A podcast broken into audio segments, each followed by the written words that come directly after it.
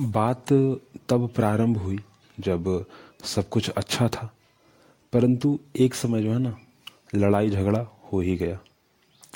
तो अब बात आई कि अब इसको ठीक कैसे किया जाए। तो किताबों को पढ़ के, ना इंटरनेट पे थोड़ा सर्च करके, जानने की कोशिश की मैंने कि ऐसा क्या बोला जाए, या व्यवस्थित तरीके से ऐसा कौन सी व्यवस्था होना चाहिए। जो कि अच्छा हो, थोड़ा मुझे भी समझ आ जाए। और जब हम, मैं बातचीत करूँ तो बाकी की जो चीज़ें हैं वो कहीं बिगड़े ना। इस बात का भी मैंने ख्याल रखा कि जहाँ से मैं पढ़ रहा हूँ, वो किस कॉन्टेक्स्ट में लिखा गया है, किस तरीके से लिखा गया है, उसका बोलने का टोन क्या है, ठीक है, मैंने उस बात भी ध्यान दिया। और वहाँ से पढ़ने की कोशिश की, जानने की कोशिश की। परंतु ज़्यादा कुछ समझ नहीं आया। तो सीधा नज़र मेरा पड़ा तर्क शक्ति रीजनिंग के विषय पर। उसमें भी एक चैप्टर का नाम था, शब्द निर्माण और व्यवस्थीकरण। चैप्टर को देखने के बाद, समझने के बाद मतलब इतना तो थोड़ा दिमाग में घुस गया कि हाँ चलो शब्द निर्माण है और व्यवस्थीकरण है। मतलब कि बोलने का कौन सा तरीका होना चाहिए किन किन शब्दों का इस्तेमाल करना चाहिए, ठीक है? वहाँ से कम से कम मैं इतना तो समझ जाऊँगा भले ही इसमें कुछ भी लिखा हुआ रहे परंतु वहाँ से शायद मैं इतना समझ सकता हूँ। और व्यवस्थीकरण से मतलब कि व्यवस्था ठीक है? आ, कौन सी व्यवस्था होनी चाहिए किस तरीके से मुझे बोलना चाहिए कौन सी व्यवस्था का मुझे प्रयोग करना चाहिए कहाँ पर है कहाँ पर नहीं है इसका भी ख्याल थोड़ा रखा जाएगा उस। तो चैप्टर को मैंने देखा तो इस इस फ़ेज़ में आकर मैंने मुझे सोचा कि मेरा आंसर जो है मिल ही जाएगा यहाँ से। और मैंने जो है फिर इस चैप्टर को पढ़ना प्रारंभ किया। हाँ कह सकते हैं कि थोड़ा पढ़ने के बाद कुछ तो दिमाग में गया, ठीक है? थोड़ा हेल्प तो हो जाएगा, क्योंकि एक तो रीजनिंग की बुक में ये चैप्टर था और एक कॉमन सेंस की जो है ना, ज़रूरत मुझे थी और जो कि रीजनिंग से आ जाती है, जो कॉमन सेंस ना? किसी भी व्यक्ति में अगर अच्छा खासा मैथमेटिक्स और रीजनिंग का क्वेश्चन सॉल्व करने की कैपेबिलिटी हो तो वो डिसीज़न ज़रा अच्छे से ले पाता है। थोड़ा तर्क शक्ति, तर्क कर पाता है कि कौन सा सही है, कौन सा गलत है। तो आइए फिर थोड़ा चैप्टर पर ध्यान देते हैं। मैं भी आपसे बात कर रहा हूँ उस चैप्टर के बारे में, और अगर आप चैप्टर के बारे में मैं बता भी रहा हूँ फ़िलहाल आपको। जानते हैं। मैं लाइन बाय लाइन पढ़ने की कोशिश कर रहा हूँ, परंतु थोड़ा सा बफर हो ही जाएगा। तो चैप्टर का नाम है यहाँ पे शब्द निर्माण और व्यवस्थीकरण, जो कि रीजनिंग की पुस्तक में है। रीजनिंग का जो किताब है, उसमें है। किसी अर्थपूर्ण शब्द के अक्षरों का प्रयोग करते हुए कोई नया शब्द बनाने या कुछ अव्यवस्थित अक्षरों को किसी निश्चित क्रम में लगाकर कोई अर्थपूर्ण शब्द बनाने की प्रक्रिया शब्द निर्माण तथा अंग्रेज़ी शब्दों को शब्दकोश के आधार पर एक व्यवस्थित क्रम में लगाने की प्रक्रिया अंग्रेज़ी शब्दों का शब्दाकोश, शब्द कोशानुसार क्रम कहलाता है। शब्द कोशानुसार क्रम कहलाता है। इस अध्याय के प्रश्नों को पूछे जाने का मुख्य उद्देश्य अंग्रेज़ी शब्दकोश से संबंधित ज्ञान को मोटे तौर पर परखना होता है। देखिए, इसमें लास्ट में कह दिया ना कि मोटे तौर पर परखना होता है। मतलब कि यहाँ से हम इतना जान सकते हैं कि शब्द निर्माण कैसे किया जाए। और अगर किसी से बातचीत करें, चाहे वो लड़ाई, झगड़ा ही क्यों ना हो रहा हो, ठीक है? वहाँ पे मुझे कौन सा शब्द का चयन करके बोलना चाहिए? किस तरीके से बोलना चाहिए? यहाँ से इतना तर्क तो हमें मिल ही जाएगा, इतना तो हमारा कॉमन सेंस काम कर ही जाएगा, ठीक है? तो आगे पढ़ते हैं। वैसे इसमें जो है, कि द बुक में जो है टोटल चार दी गई हैं इसके टाइप्स शब्द निर्माण पर आधारित प्रायः निम्न चार प्रकार होते हैं। टाइप्स जो है, चार फोर टाइप्स अर्थपूर्ण शब्दों के अक्षरों से शब्द निर्माण मतलब एक दिया गया है वर्ड और उसमें मीनिंग एक्चुअली उसका कुछ मीनिंग है। ठीक है? जैसे कि स्टेबलाइजमेंट ठीक है? जैसे कि स्टेबलाइजमेंट शब्द दिया हुआ है उसका मीनिंग भी एक है। परंतु उसी में से कुछ और शब्द निकाल लेने हैं जिसका मीनिंग हो। दूसरा अर्थपूर्ण शब्दों के अक्षरों से शब्द न बनाना। मतलब अब है तो अर्थपूर्ण परंतु बस कोई भी वह शब्द बना निकाल दिए अब उसमें से कुछ भी आड़ा तिरछा ठीक है? जैसे लड़ाई झगड़े में जो है ना बहुत सारी चीज़ आड़ा तिरछा बोल जा बो, बोल दी जाती है जो कि बोलना नहीं चाहिए कभी। तो उसका भी तर्क यहाँ से हमें मिल जाएगा। अव्यवस्थित अक्षरों से अर्थपूर्ण शब्द निकालना। अव्यवस्थित मतलब कि एक छिटपुट तरीके से जो है लेटर्स दिए गए हैं आपको। छिटपुट कहने का मतलब ये कि जहाँ तहां से उठाकर एक दो लेटर्स दे दिए गए हैं, आपको बोला गया है कि उसी से आप जो है एक अक्षर बनाइए, एक जो है शब्द पूर्ण जिसका आपका मीनिंग निकले थोड़ा सा शब्द तो बने ही बने, साथ में अर्थ भी उसका निकल जाए। दिए गए शब्दों में एक अक्षर लगाकर या हटाकर नए शब्दों का निर्माण करना। ठीक है? जैसे कि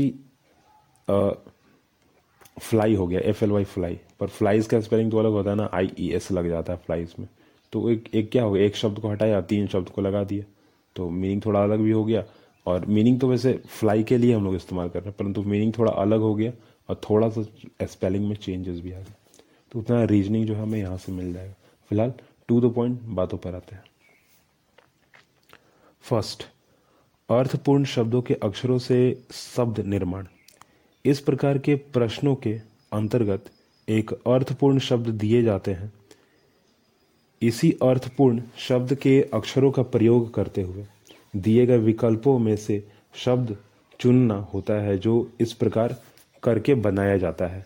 फॉर एग्ज़ाम्पल एस्टेबलाइजमेंट एक शब्द दिया गया है और उसमें बहुत सारे जो है चार ऑप्शन दिए गए हैं। उसमें से एक ऑप्शन है एस्टिमेट जो कि इसका आंसर होगा। अगला सेकंड नंबर अर्थपूर्ण शब्दों के अक्षरों से शब्द न बनना। ठीक है, शब्द न बनना। तो निम्नलिखित इसमें से क्या कहा गया कि इस प्रकार के प्रश्नों के अंतर्गत एक अर्थपूर्ण शब्द दिए जाते हैं। इस अर्थपूर्ण शब्द के अक्षरों का प्रयोग करते हुए दिए गए विकल्पों में से वह शब्द चुनना होता है जो इनका प्रयोग करके नहीं बनाया जा सकता। तीसरा, अव्यवस्थित अक्षरों से अर्थपूर्ण शब्द बनाना। इस प्रकार के प्रश्नों के अंतर्गत एक अर्थविहीन शब्द दिया जाता है, जिसका कोई अर्थ नहीं है। परीक्षार्थी को इसी अर्थविहीन शब्दों के अक्षरों का प्रयोग करते हुए दिए गए विकल्पों में से वह अर्थगत अर्थगत मतलब जिसका अर्थ हो। अर्थगत शब्द चुनना होता है जो इन सभी अक्षरों का प्रयोग करके बनाया जा सकता है। फोर्थ चार चौथा नंबर। दिए गए शब्दों में एक अक्षर लगाकर या हटाकर शब्द का निर्माण करना। इस प्रकार के प्रश्नों के अंतर्गत कुछ ऐसे शब्द दिए जा, जाते हैं दिए गए होते हैं जिन शब्दों में एक अक्षर हटाकर या लगाकर नए शब्दों का निर्माण किया जाता है। उत्तर के रूप में आपको वही अक्षर चुनना होता है जिसे दिए गए शब्दों में लगाकर या हटाकर नए शब्द बनाते, बनते हैं।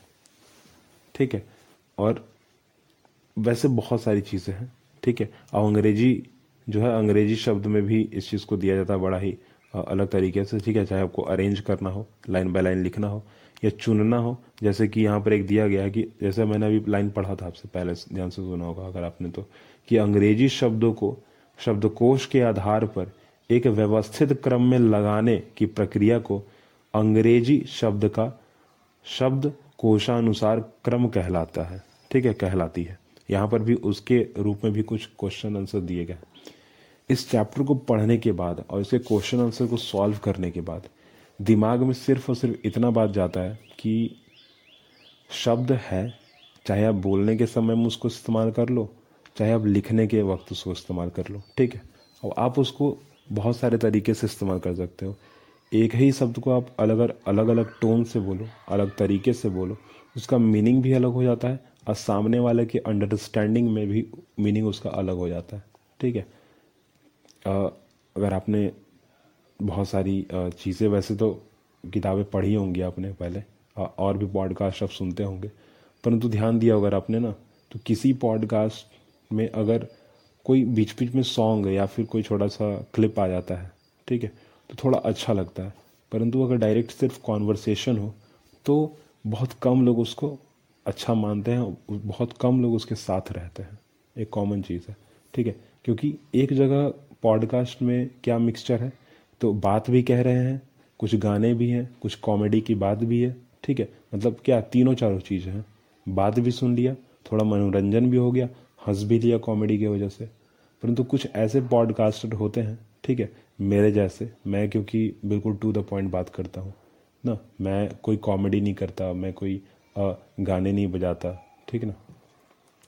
शायरियाँ नहीं करता। तो उसमें क्या है कि मज़ा थोड़ा कम हो जाता है। अब बहुत कम लोग होते हैं वैसे, जो टू द पॉइंट बात सुनना चाहते हैं और कनेक्ट रहना चाहते हैं। ठीक है? बहुत लोग इससे क्या होते हैं फ्रस्ट्रेट हो जाते हैं कि भाई ऐसा कैसे बोल दिया, ना? और बहुत लोग होते हैं कि नहीं, इसको एज ए इन्फॉर्मेशन लेते हैं और हर चीज़ को एक्वायर करते हैं। ठीक है? जैसे आप मेरे पॉडकास्ट चैनल पे जो है, आप सुन सकते हो। नॉर्मल बातें, जो कि मेरे पॉडकास्ट का नाम है और चैनल का। तो आप वहाँ सुन सकते हो। मैं ज़्यादातर गाने गाने छोड़ो, मैं शायरी भी नहीं करता कॉमेडी भी नहीं करता, ठीक है? आपको बस नॉर्मल जो बातें हैं एज़ यूजल जो आपको बाकी की प्रॉब्लम्स जो रियलिटी में जो प्रॉब्लम्स हो रही होती, उसी से मैं रिलेटेड पॉडकास्ट को बनाता हूँ, आप सबके सामने रखता हूँ। आवाज़ भी वही किया था मैंने। और आपको बस समझाने की थोड़ी सी कोशिश की है मैंने कि शब्दों का थोड़ा अच्छे से इस्तेमाल करें, ठीक है? अगर कोई व्यक्ति आपसे कुछ गलत तरीके से बात भी कर रहा हो तो आप थोड़ा ठीक हो जाए वहाँ पे। थोड़ा ध्यान दें कि कुछ गलत आगे जाके ना हो जाए। फ़िलहाल के लिए जो भी हो, जैसा भी हो, आप ठीक ठाक रहें। अपने हेल्थ के प्रति भी थोड़ा, अपना हेल्थ भी ठीक रखें, अपने आप को भी ठीक रखें। थोड़ा हँसी मज़ाक करते रहें, परंतु पढ़ाई के समय पढ़ाई करें और सीरियसनेस दिखाएँ ज़रूर। ठीक है? फ़िलहाल के लिए टाटा बाय। अगली बात हम अगले पॉडकास्ट में करेंगे। एक अगले टॉपिक के साथ।